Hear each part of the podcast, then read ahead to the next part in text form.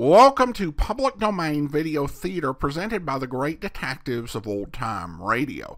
From Boise, Idaho, this is your host, Adam Graham. If you have a comment, email it to me, box13 at greatdetectives.net. Well, today we're bringing you another episode of Dangerous Assignment. This one is The Manger Story. The original air date, fall of 1951, based on a radio episode from May the 10th of 1950. Let's go ahead and watch it and come back.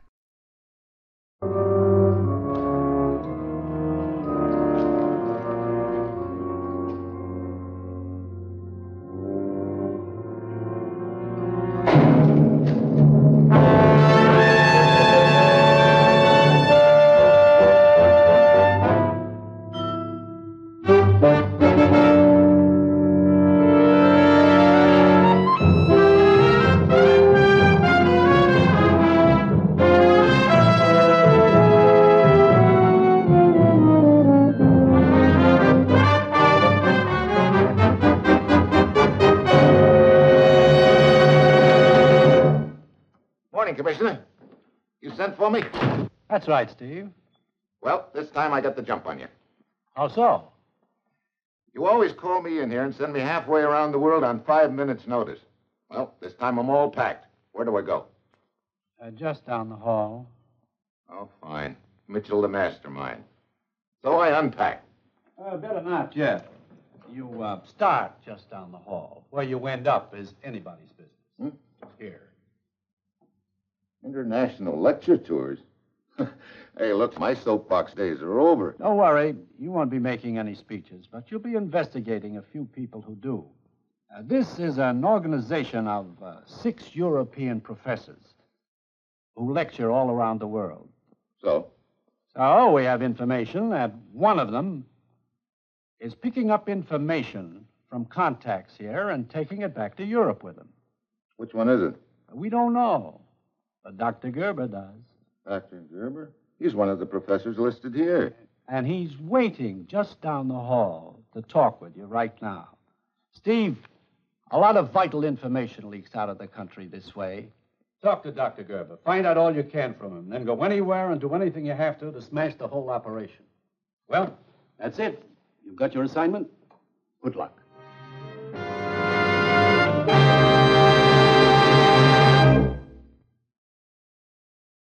Sure, I've got my assignment. A real switch.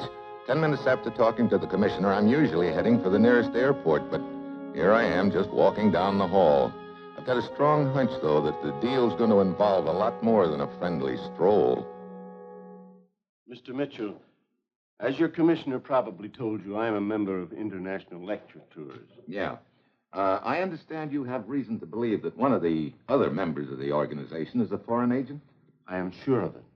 Moreover, I know who this person is.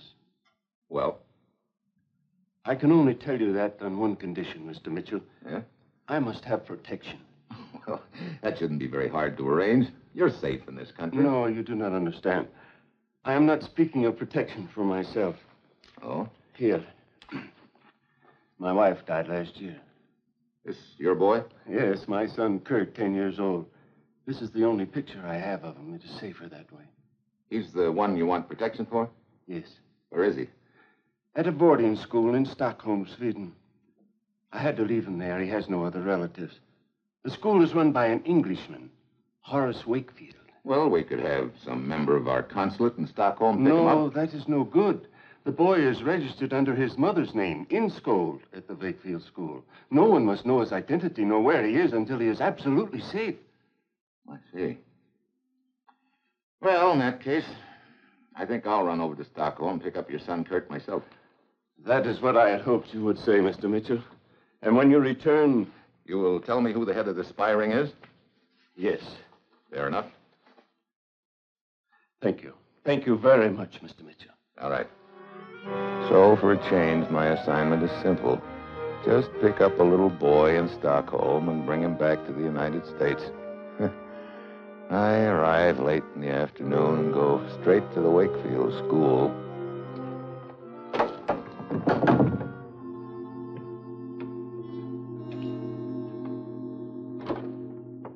Yes, Dr. Wakefield? that's correct. What may I do for you, sir? I'm Steve Mitchell from the United States. I'd like to talk with one of your students, Kurt Inskold. Kurt. Yes, I have a message for him from his father. Come in, Mr. Mitchell. Thank you.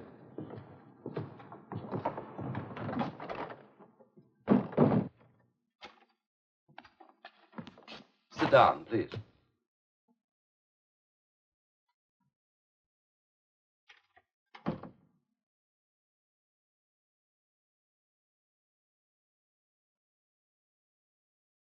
Well, where's Kurt?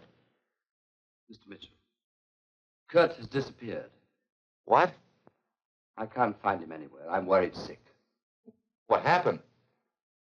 Well, last night a woman came to see Kurt. She said that she was his aunt. His aunt? Wait a minute. His father told me he had no other living relative. Yes, but how was I to know that? She said she was his aunt, and I had no reason to doubt her. Okay, go on. Well, I sent her to his room. I believe that she left after visiting hours were over. What do you mean you believe? You're not sure? Last night I had a splitting headache. I turned in early. Sounds like a pretty careless way to run a boarding school, Dr. Wakefield. I resent that, Mr. Mitchell. I'm usually very careful about the rules and regulations, but last night with this headache, I was I was obliged to go to bed. Well, skip it. Then you're not sure when this woman left. No. I'm not sure of anything except that Kurt wasn't here this morning. Oh, great.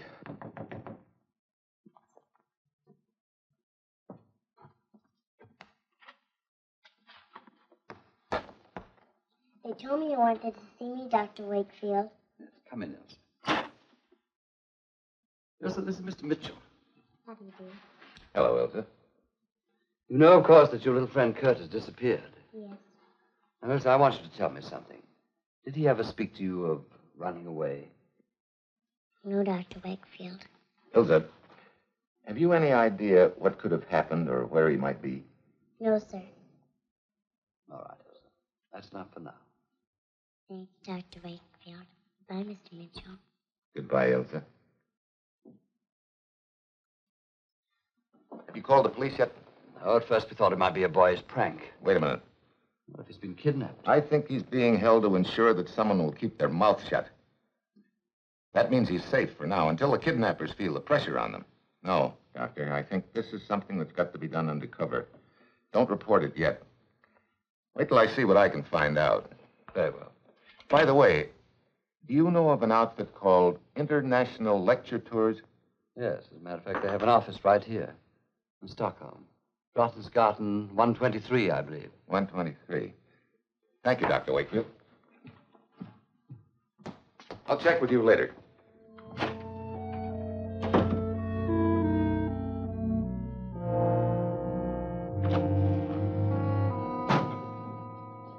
Hi. What can I do for you? You in charge of this lecture outfit? Well, I'm the uh, leg man. Well, then I guess you're the guy I want to talk to. My name is Mitchell. Saunders is mine. Always glad to meet anyone from the States. Sit down. Thank you. So you're the leg man for this outfit. What does that involve? Oh, you name it. The works. Shagging around the world in front of the wise men, scheduling lecture dates, making hotel reservations, making sure they don't run out of toothpaste. Sounds like quite a job. I imagine there are easier ways of making a living. How'd you get into this racket? Well, I don't know. Sort of stumbled into it, I guess. I was stranded here in Sweden, broke. And I read about these professors organizing a lecture tour. Also heard that they needed a nursemaid. So here I am, Saunders the nursemaid. You know, I'd like a little information about these professors. Looks pretty official. What do you want to know? How well do you know them? Well, how well can you know those birds? They live in a world of their own, you know. Yeah. Where are they all now? Well, this will give you an idea of the setup at present. Over here. Uh, Stelter's in Calcutta. Buchek's in Copenhagen. Laborde's in Toronto. Chumley's in Cape Town, South Africa. you keep these guys pretty well spread out, don't you? yeah. Uh, Gerber's in the United States. Yeah, I know. Uh, isn't there anybody right here? Oh, wait a minute. Friedrich. Sure, he's right here in, Stock- in uh, Stockholm. I'm expecting him any minute. As a matter of fact, he just phoned. Uh, got a beef about something. He's a regular fireball. Oh. you know, I'd kind of like to meet this Friedrich. Well, stick around. He ought to be here. Saunders! Saunders! He is. hello, Dr. Saunders, what kind of a booking agent are hold you? on, let's keep calm, For the last time I tell you I must have better hotel accommodations. This room you have assigned to me, the, the, it is drafty, the plumbing is no good. Yeah, well, uh, Dr. and Friedrich, the it's awfully hard to get in the room upstairs over mine. All night long, clump, clump, clump, while I'm trying to work on my lecture notes. All night long, clump, clump, clump. How much of this can a man put up with? Well, that's a good question. Yeah, so uh, this is uh, Mr. Mitchell. He's. A newspaper correspondent. Oh, please, no interviews. I am busy. Saunders, why do you schedule interviews when you know I am so busy? And furthermore, why do you schedule me to lecture in Stockholm when you know I want to be in the United States? I scheduled you for Stockholm because ever since you had that quarrel with Gerber, I've done my best to keep you two as far apart as possible. Oh, that Gerber. Well, uh, even so, you should have given me first preference as to the location. Uh, you and Dr. Gerber don't get along so well? That man is impossible. Why, the theories in his lectures, they are absolutely unsound. Look, I'm very sorry I brought the matter up. Are you sure there isn't any other reason for your feelings about Dr. Gerber? Of course I am sure, isn't it enough? To have a man who, who goes around lecturing, who undoes all of the good that I have done? Uh, one thing more. Would you mind telling me where you were last night? I? Last night? Well, I, I was in my hotel room, working on my lecture notes. But overhead that glomp, glomp, glomp, how could a man work? That's funny. Hmm? I called you about a lecture date last night and didn't get an answer. Why? Oh, yes, I had forgotten. I, I, I stepped out for a little while. Was she nice? Oh, she was. No, see here, this is none of your business. Saunders, I leave you with two words. I do not like newspaper reporters, and I want you to get me better hotel accommodations. Hmm. Well, now you've met Dr. Friedrich. I sure have. Well, I'll check with you later, Saunders. Okay. Well, it looks like the deal's starting to take shape. Last night, a woman visited Kurt Gerber. This morning, he's gone. Friedrich doesn't like Kurt's father, and Friedrich was out with a woman last night. Yeah, on the surface, it all fits, but I've got an uneasy feeling the whole pattern could fall apart as fast as a smoke ring in a draft.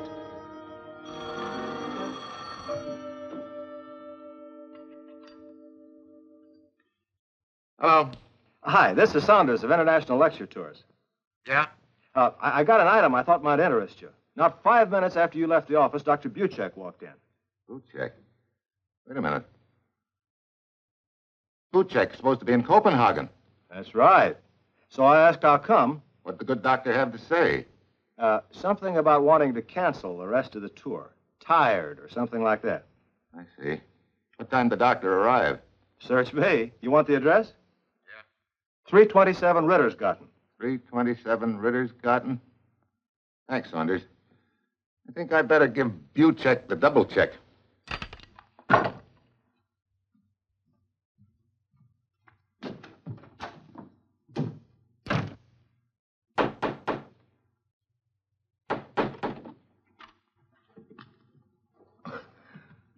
I'm Steve Mitchell, a newspaper man from the United States. I'd like to see Dr. Buchek. You're looking at her. Well, You seem surprised. I am. I thought Dr. Buchek was a man. Sorry. I'm not. Thank you. Please, come in.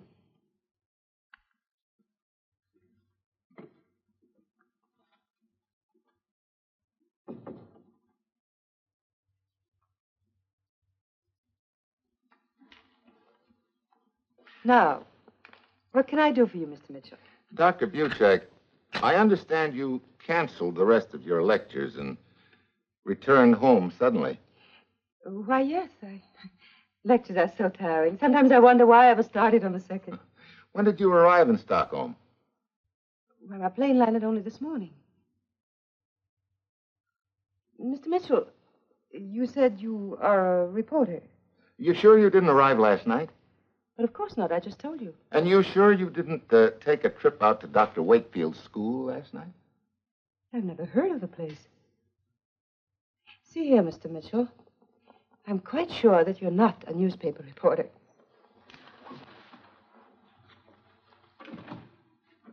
And I'm also quite sure that my activities are none of your business. Let's just pretend that they are my business, Dr. Buchek. Very well. In that case, why don't you just pretend that I'm telling you the truth about my arriving this morning? I see. Well, thanks for the interview. I can check up on your time of arrival, you know. Please do.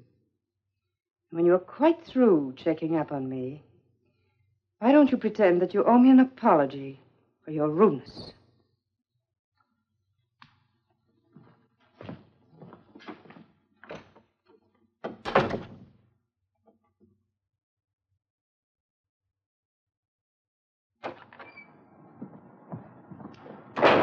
A word with you, my friend. Who are you? Permit me. I am Oscar. I want you to meet my friend, Olaf. I don't see any. Hey, what's this all about? You made a mistake when you bothered the young lady. Dr. Buchek? Now it will be necessary for the three of us to take a nice ride. A short ride, I suppose. For me and Olaf, yes. But for you, it will be such a long ride that I doubt whether you will ever come back.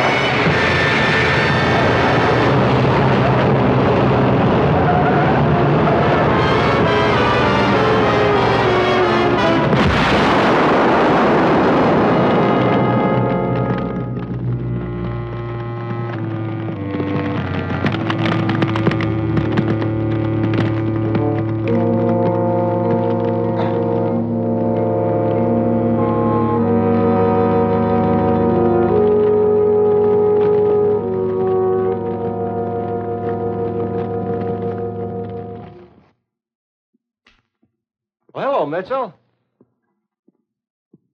Hey, what happened to you? You look like you've been dragged through a knothole.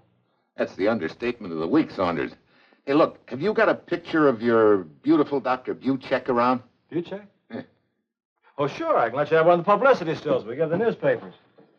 There, that do? Yeah, that'll do fine. She made a big hit with you, huh? Yeah, a big hit. Somehow or other, I'm going to return the compliment.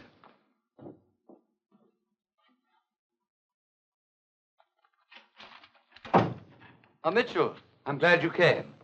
Something's happened that you should know about. What is it, Dr. Wakefield? Well, you remember that woman that came here the night before last, posing as Kurt's aunt? Yes, the night Kurt disappeared. What about it? She returned to my school again this morning. What? Less than an hour ago. I was out of my office at the time, but my secretary told me that she was here and she was inquiring about Kurt again. Wait a minute. That means they don't have Kurt. Who do you mean by they? I think I know who one of them is. A woman. Here, take a look at that. Her name is Buchek. And what about her? Isn't that the woman that was inquiring about Kurt? I've never seen this woman before in my life. You sure of that? Yes. Oh, great. The case blows up in my face. I still don't know where Kurt is. Hugo! Us? You were expecting Dr. Friedrich, I see. Yes, we're old friends. He comes here for chess and tea. I see. Is your move, I believe? No, gentlemen. It's my move. I believe.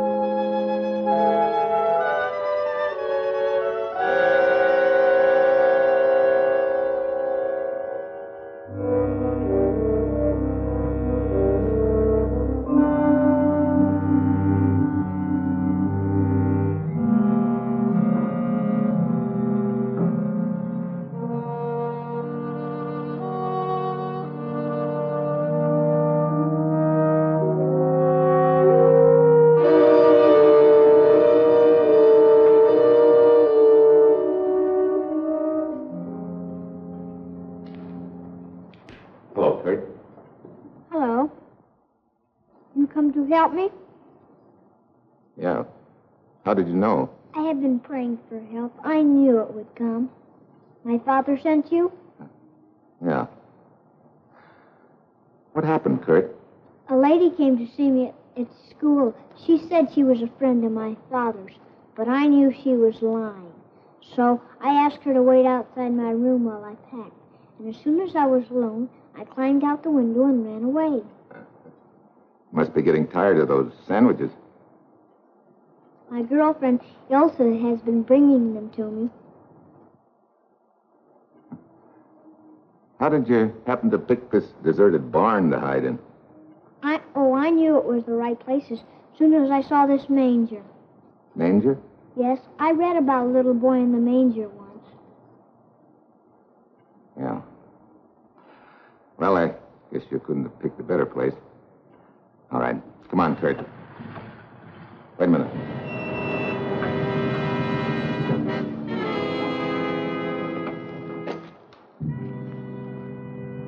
Oh, great. Oscar and. Well, what do you know? I find out who my boy is in this deal when it's too late. It is never too late. It will be if I don't come up with an idea quick.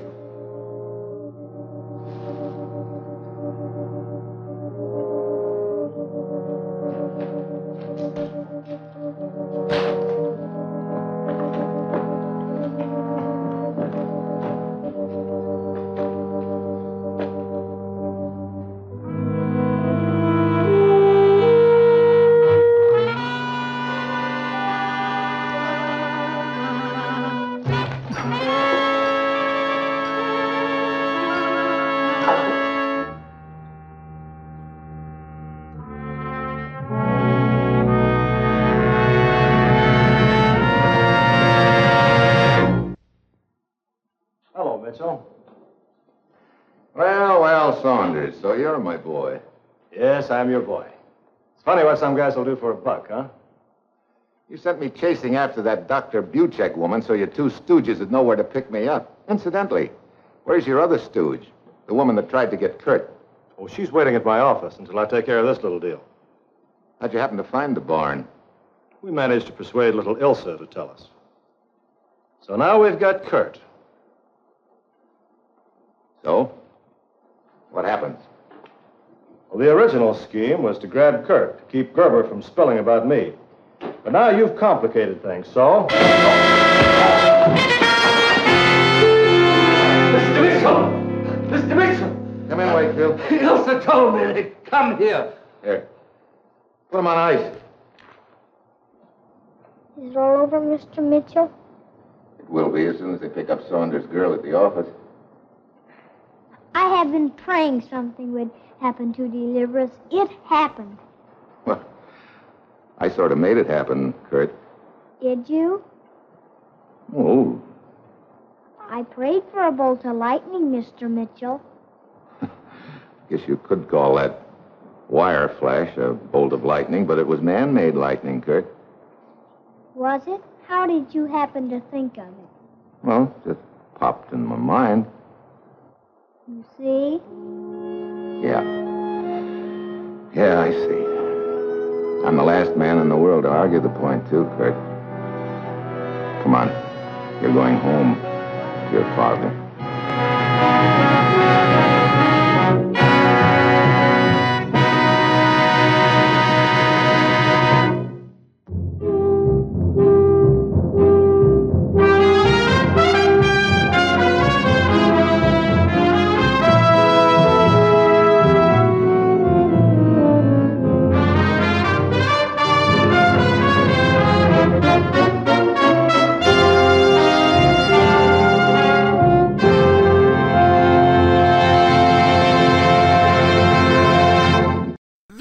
Episode illustrates some of the challenges of adapting a script from old time radio to early television. In radio, you can do anything.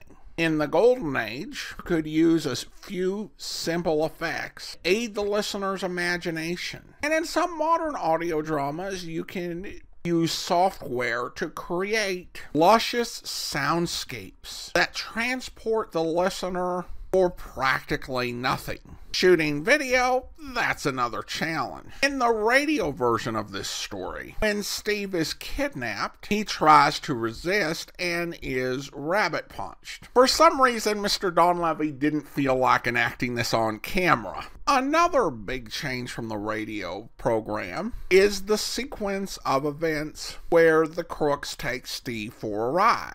In the radio version, they knock him out, remove all of the safety equipment from the car that could allow him to brake or to steer, and that's why Steve has to jump out. Here, they don't get to do that as Steve gets away, but a shot hits one of the tires. And as any driver's manual will tell you, when you have a blowout, the appropriate thing to do is to jump out of your car. Though perhaps that's an even better idea in 1951, given the mighty explosion we witness after the car goes over.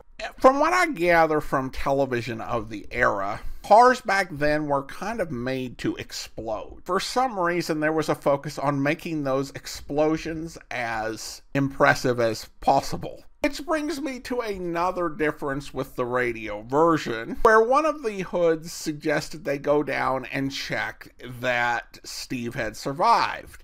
In the television version, with that explosion, I could not forgive the other crook for just responding with a look, if that was suggested. A final difference that stands out in the radio series Steve is able to tie up all the villains using narration. But in the television series, the headmaster comes along, and in accordance with the Bureau's handbook, Steve hands the gun off to the random civilian to guard the members of the spy ring. I- I'm sure that's in the manual.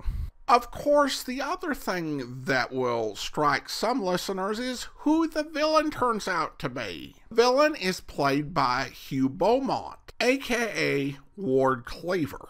Of course, he wouldn't start on Leave It to Beaver until 1957, and this was produced in 1951, during which time he was scraping by trying to make a living. He did a lot of B movies. He actually starred as Michael Shayne in five post war movies, as well as playing the lead in a series of short films that adapted episodes of the Johnny Madero radio detective program. given the character he became most famous for, as well as his general mild mannered nature and his status as an ordained minister, he played a lot of hard boiled characters, crooks, and police officers. But his overall mild appearance, I think, can make for an interesting reveal as to the villain because this was not the guy you would have been uh, suspecting. That doesn't make it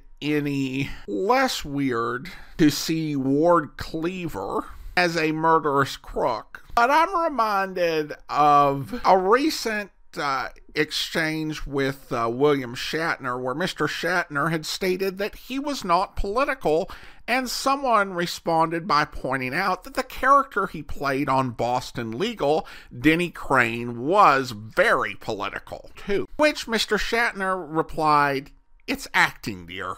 Now, despite having the title The Manger Story, this was not really a Christmas episode, nor was the original radio broadcast, which went out in May. However, in December of 1952, the story was reworked slightly to make it into a Christmas story. Well, that will actually do it for today. Join us back here next time for another episode of Public Domain Video Theater. In the meantime, send your comments to box13 at greatdetectives.net. Follow us on Twitter at Radio Detectives and become one of our friends on Facebook, facebook.com